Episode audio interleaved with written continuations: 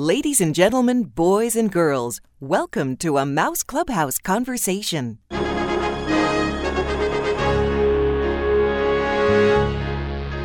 Hi, this is Scott Wolf, and this conversation is with Jack Gladish. Jack started his Disney career as a precision camera machinist, working on various mechanical equipment, including the multiplane camera, a camera unique to Disney which helped give lifelike dimension to Walt's animated films. Jack later went on to become an engineer working on attractions for Disneyland and Disney's exhibits at the 1964 New York World's Fair, and eventually for the Magic Kingdom at Walt Disney World.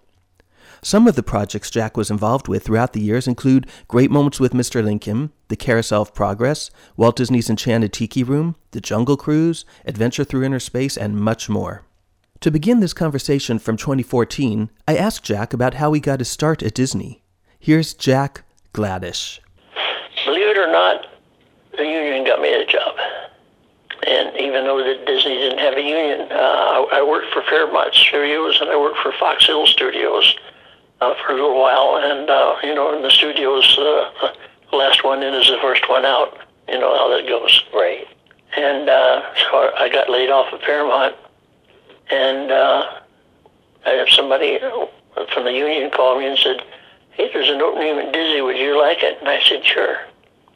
And uh, so I went to work as a precision camera machinist for them. Oh.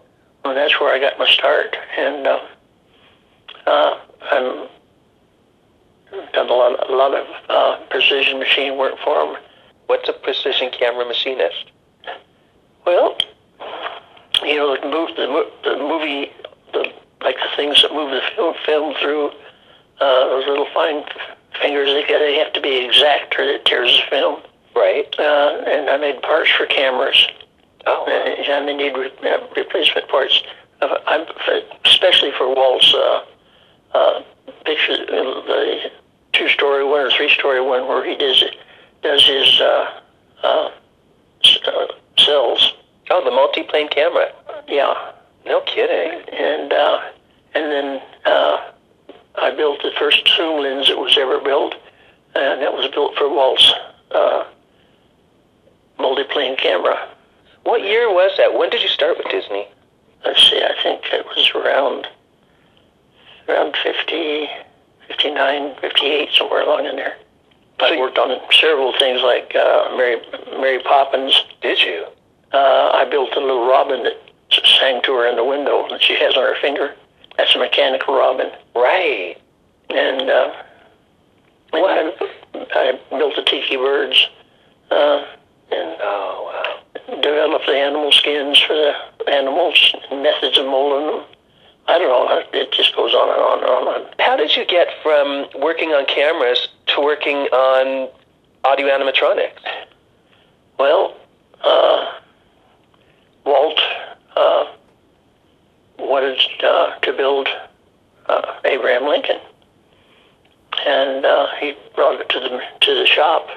My boss, who was Roger Senior, Uh Oh, yeah. and uh, we were going to build Abraham Lincoln's head. Here, go build it.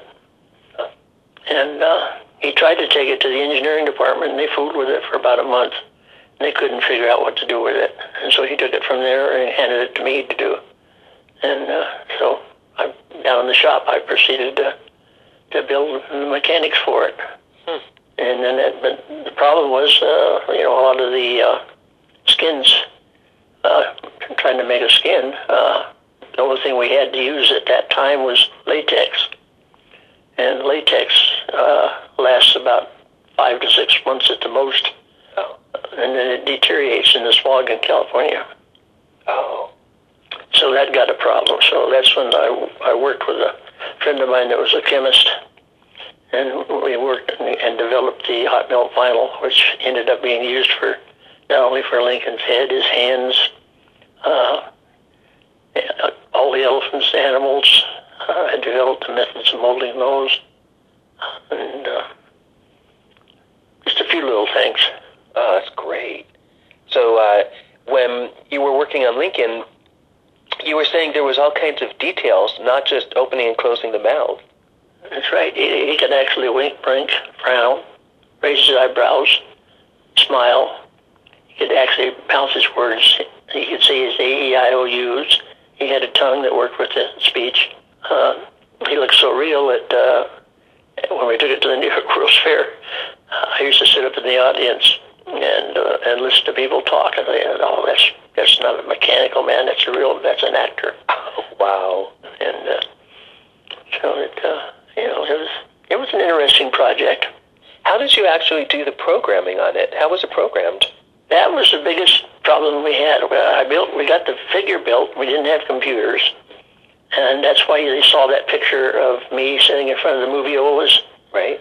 We tried to use two. We hooked two moviolas together, and I used silver paint, actual silver, and painted little, little stripes on, on the different.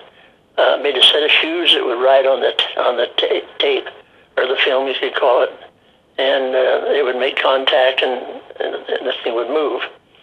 And then, depending on how long the silver stripe was, as to how far it would move.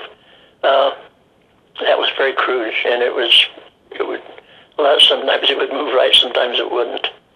And uh, we tried a number of different ways. And uh, finally, one of the electricians, I don't, I don't know to this day who did that, came up with an idea of using tune reeds, frequency reeds. And uh, so we tried that. And by whatever frequency uh, you put in, uh, that's how far the cylinder would move or, or the motion would move. Wow. And uh, I also developed a uh, pneumatic cylinder that you could position. Disney patented that, and uh, I, I figured figured out how to make a, a an air cylinder position. Normally, air cylinders go from one end to the other. Oh. And uh, I said, well, I didn't know any better, so I just said, you know, I, I think you could do the same thing with air. And uh, I figured out a, a way to, to do it. And then they hired hydraulic research company to manufacture them. And, um, and then, of course, they didn't patent them. And, but we used those in a lot of the things. My goodness. Uh, and, and we used, after we figured out the valvings, so we could move the different air cylinders, uh, and we figured out a set of valves we could use to operate things like the mouth and the and then the actual uh, mouth opening uh, was levered so that when that one Thiatron uh, coil would mount in his head, when the mouth, the cylinder would move to whatever position, that's, that's how far out the mouth would open. And then you had other cylinders that would control the sides of the mouth. So you bring it into an O and, and things like that. So wow. it, uh, and then to finally program it, we, when we did figure out that we could do it with tune reeds, then we bought a bunch of tune reed units. And then, you know, everybody, they, they talk even today about people making uh, joysticks to control things. Yeah. Oh, we made two of them back in uh, about, I think it was 1963. Uh-huh. Uh, made two of them and had dash pots and everything on, on them. And so by using your two hands, because you had to move, if you stop and figure, Lincoln, try, try getting out of a chair and see how many parts of your body move at one time. Yeah. you're, your, your, you know, your, your knees, your hips, your shoulders, your arms, your. So we, we did it with two two joysticks. We, we didn't have anything. We had to build everything. It had never been done before. Yeah, nope. It really hasn't been done much since. How did the tongue come into play in the head? Did you have to actually program the tongue? Was it just there, or No. did it move? Well, we I had it so it would move, but we really didn't use it much because you, in the lighting and in the distance he was from the audience, uh, you really couldn't uh, see anything. So the problem we ran into was that we had more moves in Lincoln Mhm. than we could program. We didn't use everything. Yeah. He could reach behind his back. He could pick up Oh. a glass. He could hold. He could pick up an egg without breaking it. Did you ever practice? Did you ever try doing that? Not for the show itself, but just to see to see him actually doing that. Yeah, sure. We tried fly food with it all the time. Oh wow. What was the atmosphere like? What was it like working with your coworkers? Was it fun or was it stressful? What was it like in those days? Uh, up until the, la- the last few months, when we started running out of time, uh, then we started working 17 hours a day. Uh, but um, up until that time, it, you get up in the morning to go to work and be uh, driving to work. You're happy to go, and you and you stop and you think, now, what was that problem I had, and how can I fix it? You know. Yeah. And, and uh, so driving to and from work was a was real good uh, thought time, uh, and you enjoyed going to work. Right. You look forward to going to work. Oh, that's And I like it particularly because uh, uh, Walt would uh, sometimes come in and pull up a high stool uh, because we had stools and benches.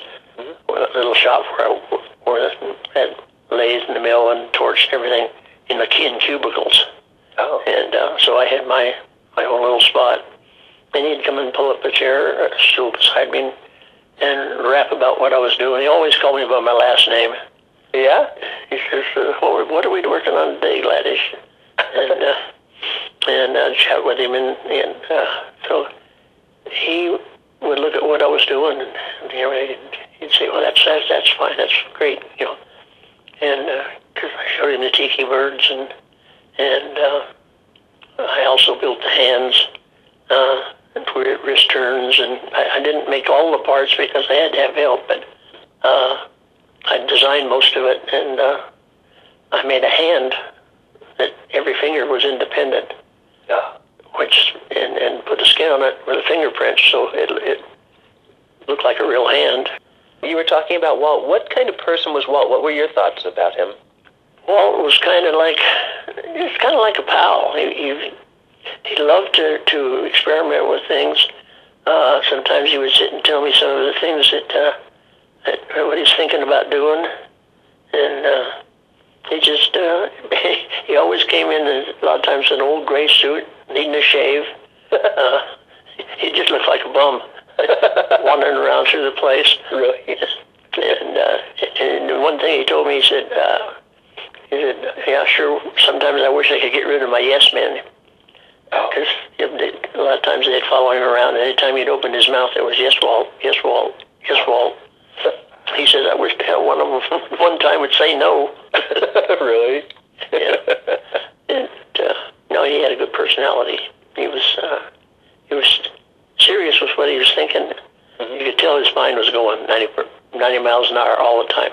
Oh, cool. You know, you could, it, uh, it was, he was always thinking ahead somewhere. On several occasions, I said, talking about spending money and things like that. And he says, I don't want to make a lot of money. He says, I want to keep my prices down. All I want to do is make enough profit to make more and better shows. Hmm. That's all he wanted to do. Did he actually tell you about the projects you would be working on? Would he come to you and say, I want you to work on something? Uh, sometimes, yes. But most of the time, he would, tell my boss what he wanted. Uh, but, or he'd tell me, you know, "Hey, we need a bird.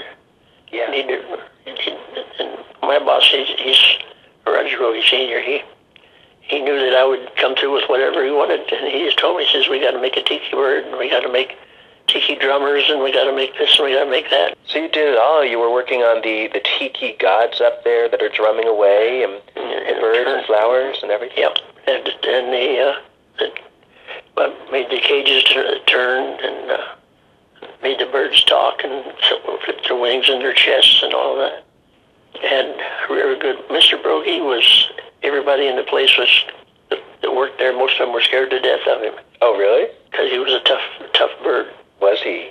And, uh, well, he was, but he wasn't. Uh, he'd, uh, we'd, he would want me to go to Disneyland with him to troubleshoot something there. And he'd say, come on, Gladish, let's go. We'd get in his car, and as soon as we got out, out of the gate, out of the studios, he turned into a different person. Really? Yeah. Huh. He just did. It was, and he knew I was working on uh, kind of uh, actually building a. I had a, a little boat business I was kind of doing on the side nights, and um, I was building a ski boat, and his son was helping me build that, Oh. And uh, he uh, he asked me how my business was going, you know how how the boat was coming. You know, he just totally different person. Isn't that something? Huh? I, I I knew he was a big, uh, really a big softy, but uh, but I never told anybody. Yeah. I just let him let him be scared of him. you had said that, for example, you would go down to Disneyland if there was a problem down there. What types of problems might they have that you would go down to the park and work on? Uh, well, sometimes uh, uh, like your uh, air cylinders or your water water cylinders that they were using underwater, they would you couldn't buy things that were durable. And uh, so we'd go look at the problem, and then uh, sometimes I would go back to the shop and and, and uh, make something new to go in its place, and you know just. And I work with the develop the skins for the animals, and uh, the funny part of it was we had uh, we were having the skins are it's a very soft material. It's the same shore hardness as our human skin. Oh. And then on the, on the inside of it, in, you had to put a thin layer of harder plastic uh, so that it would wear. Otherwise, it would need like an eraser. Well, you're moving parts. And uh, but the, well, like even as an example, uh, the skins were falling off the zebras, and we couldn't figure out what was what was wrong. And I took a temperature. What happened was those the black stripes were getting so hot, uh. and the, the white stripes weren't, weren't getting that hot, and they were getting so hot that it actually almost melted. So the, the weight the weight of the thick skin it, it would break loose. You know things like that. And, Then you just had to figure out real quickly a solution. Mm-hmm, yeah. Something like that happened. Yeah, that's basically what I what I did. I, I was a troubleshooter, and uh, uh, the vacuum form uh, machine that they have, I, I I built it. Taught them how to vacuum form stuff, and uh, And what was that used for? well, like if you look at Lincoln, the one in the in the, there, you'll see that he has uh, body-shaped parts on him, but you can see through them. Right. They're clear plastic, and they've been vacuum formed to shape and then trimmed and put on.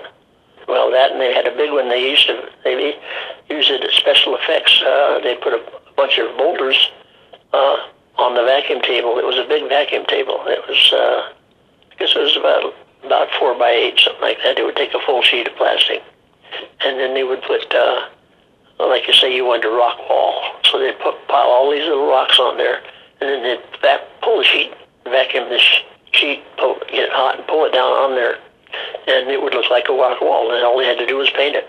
Oh. And uh, things like that. That was just stuff that I did. You mentioned the Jungle Cruise, Tiki Room. Um, did you work on? Uh, uh, I built these submarines for Disney World. what was your involvement with the submarine?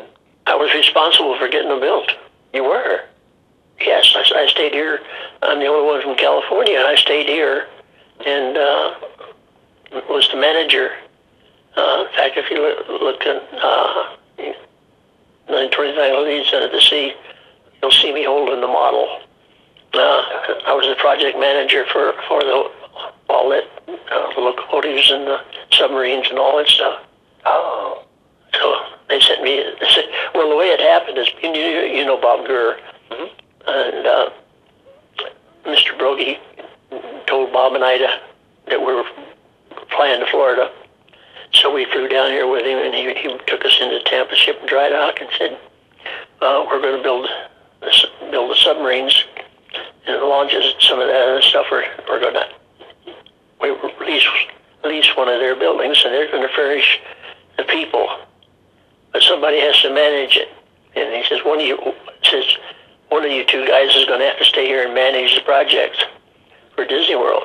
And well, Bob Gurr was in the midst of designing the monorail train. He, he couldn't do it. so that kind of left me. so I, I was here a year and something, uh, building all the stuff for Disney World. And in fact, I've got a list of about uh, 15 different things I built at Tampa Ship and Dry Dock. We, le- we leased uh, one of the big buildings there, and that's where we, I, I came down here to Florida to build the submarines and the launches and, and uh, paddle wheel and, you know, stuff like that. Oh my. And uh, so I had a big, and all the little steam locomotives too. I had to take, we took old steam locomotives and I had to take them all apart, uh, and re- rebuild them from the from the wheels up, or trucks as they call them, from the trucks up. I didn't know much about steam engines until after I got through build, rebuilding three, three of them. yeah, that would do it, I guess.